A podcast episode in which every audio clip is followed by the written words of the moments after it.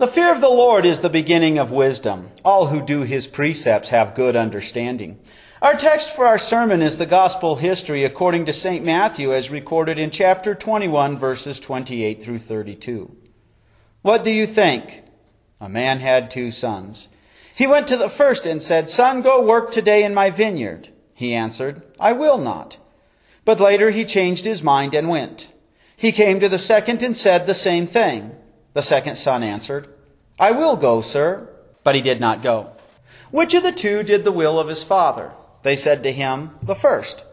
Jesus said to them, Amen, I tell you, the tax collectors and the prostitutes are entering the kingdom of God ahead of you.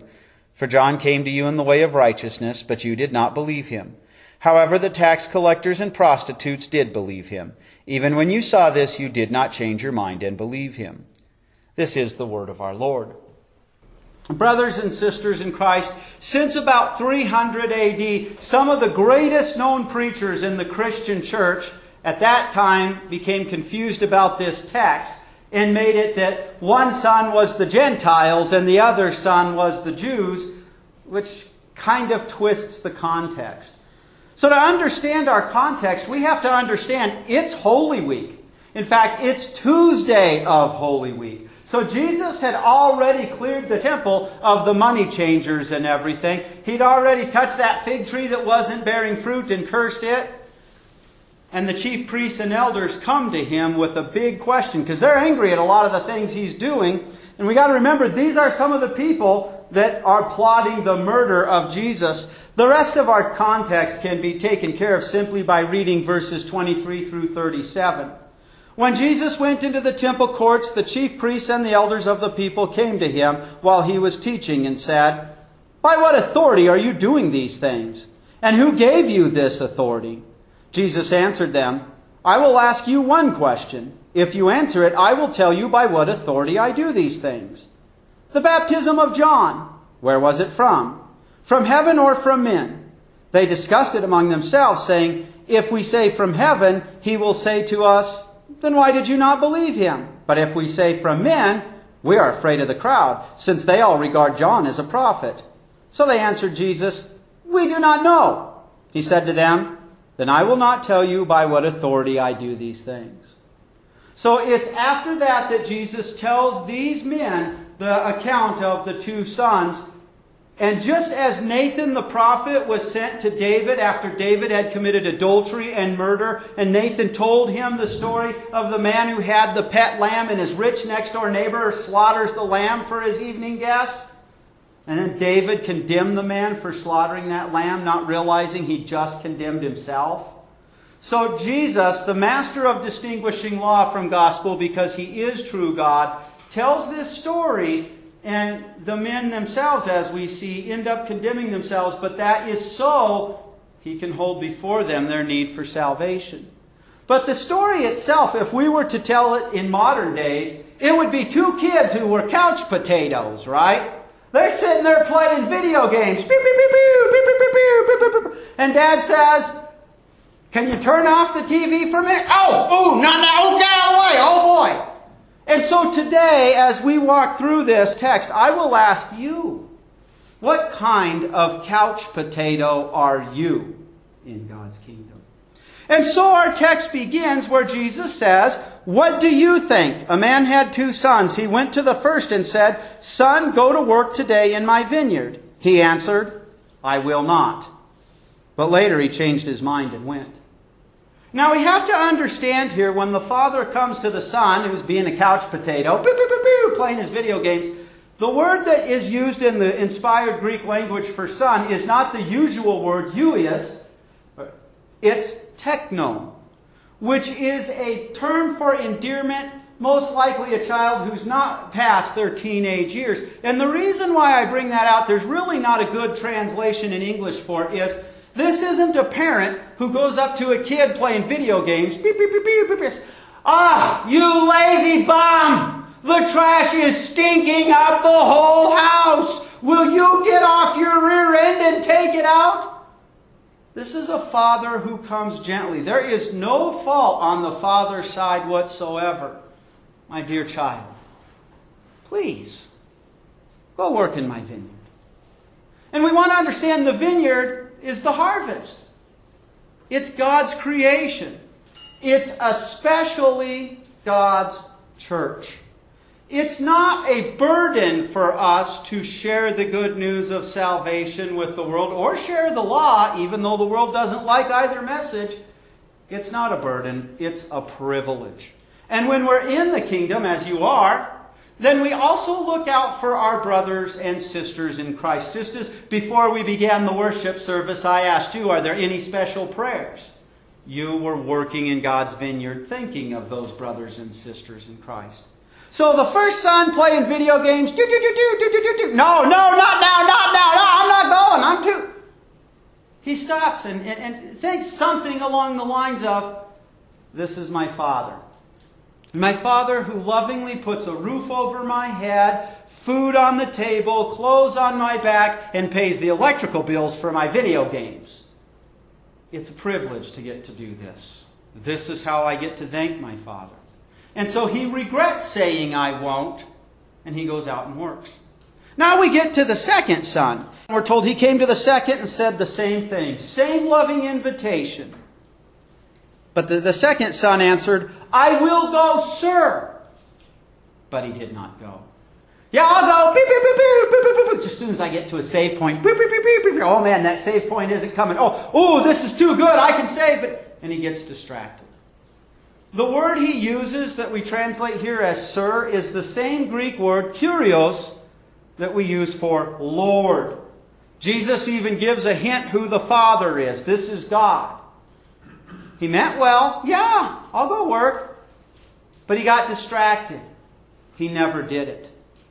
Now I'm asking you, which one of these couch potatoes are you? And the reason why I ask that is because we all begin, we are all conceived with a sinful nature. Left to our own devices, we will sit on the couch and keep playing that video game. And do you know what the video game is? It's the distractions this world has to offer. Because we all need a roof over our head, we all need food on our table, we all need clothes on our back. We all need companionship. There are a lot of things like that, and those things will distract us to the point that we completely forget about our relationship with God and completely ignore the need to work in God's kingdom, the privilege to work in God's kingdom. So, left on our own, that's where we're at. What gets us off the couch? God sends somebody with the law.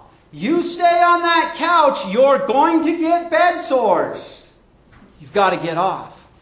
But it doesn't end there. God sends somebody to tell us the trash of your sin doesn't just stink up your life in God's nostrils, it is terrible. But Jesus Christ became your big brother and he took the trash out for you. Your sins are forgiven, paid in full. It is then that we are brought to regret sitting on that couch. Oh, we don't go and work in God's kingdom because we have to. Of course, our new man is built to do that. He naturally does it. We do it because we see the privilege.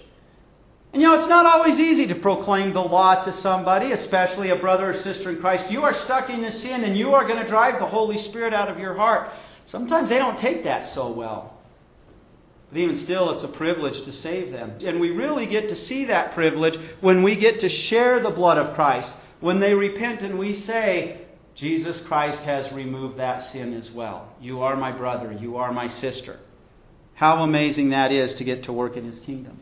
But even after we've been brought to faith, God has to give us that new man. We still, we'll get distracted. We'll go right back to playing those video games. Yeah, I'll work in your kingdom. All Ooh, I was really enjoying that game. That's the sinful nature. And you know, some of the ways in which, even after being brought to faith, some of the ways in which we, we will constantly want to go sit back on the couch is the sinful nature wanting to play boss. Like a spoiled, rotten teenager going, Mom! Soda! Some meatloaf! I'm hungry! We can be bossy with other Christians, can't we? Hey! Come on, you serve me! we forget that, that working in God's kingdom is actually serving our neighbors out of love because we have been freed. We have been made family, so we are free to serve. Now, some of the other ways in which we don't even realize we're getting bossy is the somebody ought to. Somebody ought to do this in our congregation. Somebody ought to do that. And, and it's one thing to see a need and say, let's plan and see which one of us has the gifts, but it's another thing just to play the somebody ought to, and I'm not going to lift a finger to help with it. But I've often said, and I've seen it, one of the most destructive forces that has ever come is not the nuclear bomb, it's the that's somebody else's problem. You know what I'm talking about? Something's going on, and, and, and, the old sinful nature wants to be a couch potato, and it says, Yeah, I see the problem, but it's somebody else's problem. It's not going to be mine. It's amazing how often things don't get done with the old, that's somebody else's problem. We can forget even evangelism, that when we have visitors in church, especially in a time like the COVID crisis we're having, people are lonely.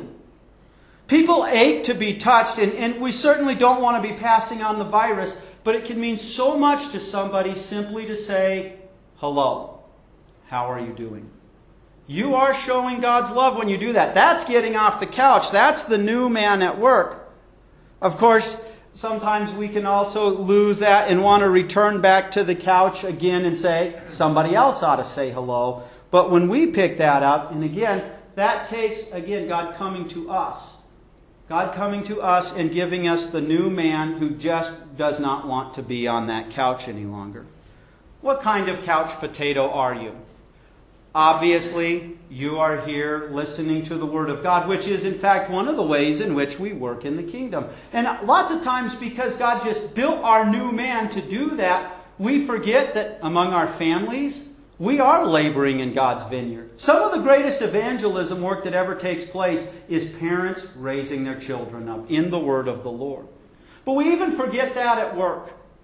With your new man, you show people at work God's love.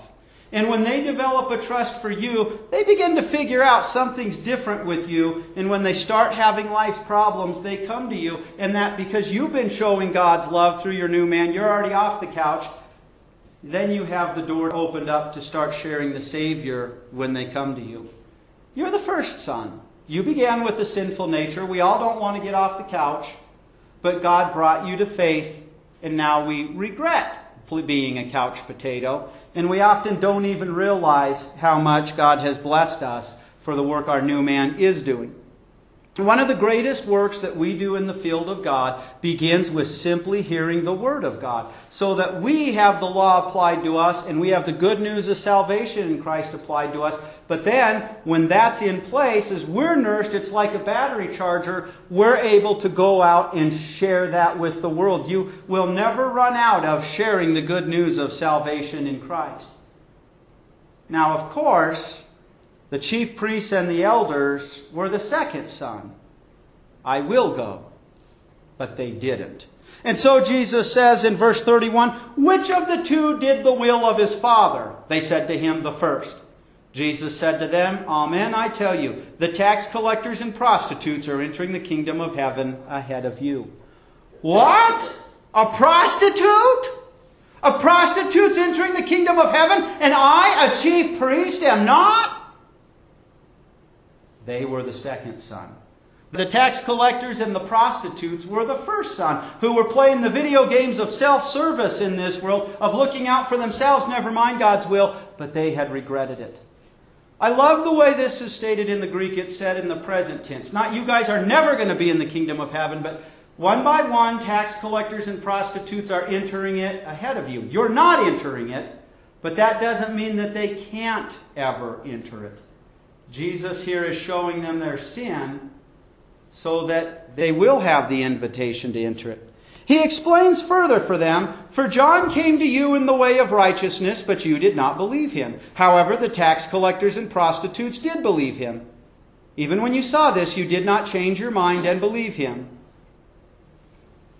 Now, the Greek word used there for change your mind is regret. It's the same word for the, for the first son who regretted not working in God's kingdom. Literally, our Greek lesson there says, And after you yourselves saw, you didn't even later regret it, resulting in believing in him. That was one of the key things John did. John was the forerunner to the Lord. He came with a strong proclamation of the law to show people they needed a Savior. And when the tax collectors and the prostitutes and the Roman soldiers, etc., came to him and said, What should we do? The law had done its work. It plowed their hearts open so that they knew they needed a Savior. And John then shared with them, Behold the Lamb of God who takes away the sin of the world.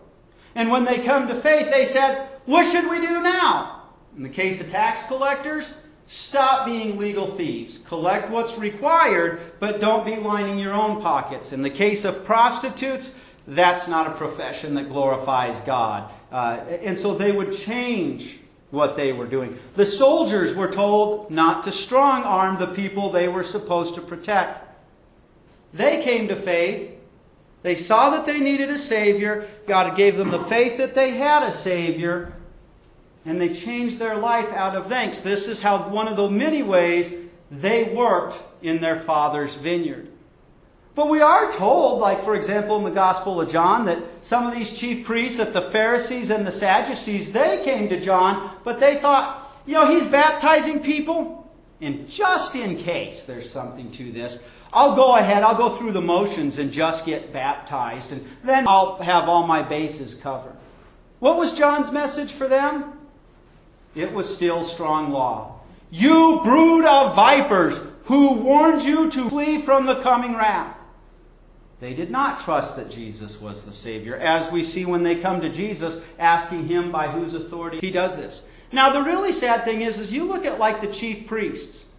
Every day they had the privilege, when the temple gates were opened, the first sacrifice of the day, that lamb that was slaughtered to uh, atone for the sins of Israel for the night, they should have connected those dots. Behold the Lamb of God who takes away the sin of the world. That lamb in the morning was pointing to Christ. Same thing what happened at night, right, right before they closed the temple gates.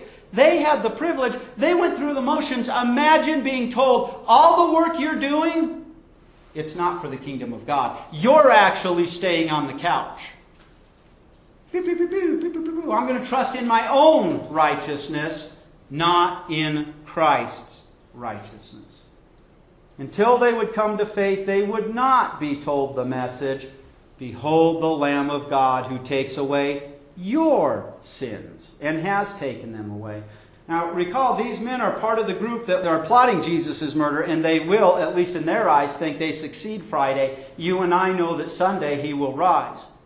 And some of them will eventually re- regret what they did. Some of them will get to be told, Behold the Lamb of God who has taken away your sins and takes away the sin of the world. True repentance is having the law rip your heart open so that you recognize you need a Savior. Not the kind of thing like when I was a kid and I got in trouble and I was told, say you're sorry or you're going to stick your nose in the corner the rest of the day. Say, oh, oh yeah, I'm sorry, I'm sorry. Because I didn't want the punishment. Oh, you're going to hell. I'm sorry, I'm sorry. They weren't just saying, I'm sorry, I'm going to avoid, so in order to avoid hell, because they were promised a Savior. True repentance means we recognize our sin, but we also recognize that Jesus has saved us and that puts a change in our heart because we have the new man. And so we recognize Christ's authority as true God who became true man and saved us. Jesus preaches this lesson to warn those men so that they would not end up in hell, although most probably did. I begin this question asking you, what kind of couch potato are you? We all begin stuck to the couch. I've already told you, you are the first son who in your sinful nature said no, but then, because the Holy Spirit worked in your heart, you were led to repentance and faith, so you respect Christ's authority. And that includes his authority to remove your sins and commission you as a priest to work in his vineyard, his kingdom. Amen. Now, he who began a good work in you will carry it on to completion until the day of Christ Jesus. Amen. We confess our faith using the words of the Apostles' Creed. I believe in God the Father Almighty, maker of heaven and earth, I believe in Jesus Christ, his only Son, our Lord, who was conceived by the Holy Spirit, born of the Virgin Mary, suffered under Pontius Pilate, was crucified, died, and was buried. He descended into hell. The third day he rose again from the dead. He ascended into heaven and is seated at the right hand of God the Father Almighty. From there he will come to judge the living and the dead. I believe in the Holy Spirit, the holy Christian church, the communion of saints, the forgiveness of sins, the resurrection of the body, and the life everlasting. Amen. Let us pray. Lord God, maker and preserver, we praise and thank you for all that you give us day after day. We are not worthy of all the mercies you show us. You have given us your precious word to nourish our souls and to protect us from the temptation of the devil, the world, and our sinful nature. We thank you for those who teach and preach your saving truth at this place and everywhere. Grant them a rich measure of patience, wisdom, and love.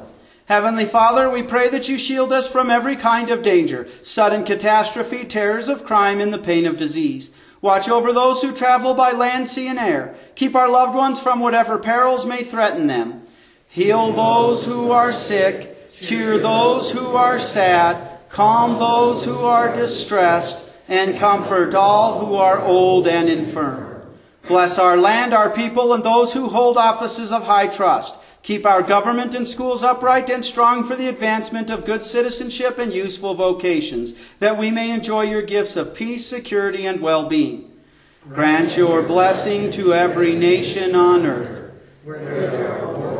May there be peace. Where there is hatred, let it be healed. Where there is poverty or danger or disaster, come with your almighty power to help and restore. We thank you, Lord, that in our natural condition we were couch potatoes, but you have given us your Holy Spirit and uh, given us the privilege of working in your vineyard. Help us to share your law and gospel with our family, our friends, and those around us, that they too may know your love and be encouraged by it. Hear us, Lord, as we bring you our private petitions.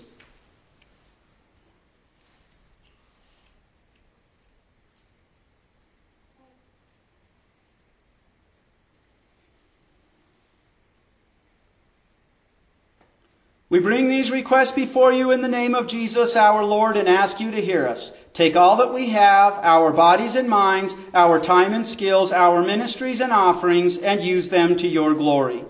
We give ourselves to you that we may serve you in whatever way is pleasing in your sight. Amen. Our Father, who art in heaven, hallowed be thy name. Thy kingdom come. Thy will be done on earth as it is in heaven. Give us this day our daily bread, and forgive us our trespasses, as we forgive those who trespass against us. And lead us not into temptation, but deliver us from evil. For thine is the kingdom, and the power, and the glory, forever and ever. Amen. Brothers and sisters, go in peace live in harmony with one another, and serve the Lord with gladness. The Lord bless you and keep you. The Lord make his face shine upon you and be gracious unto you. The Lord look upon you with favor and give you peace.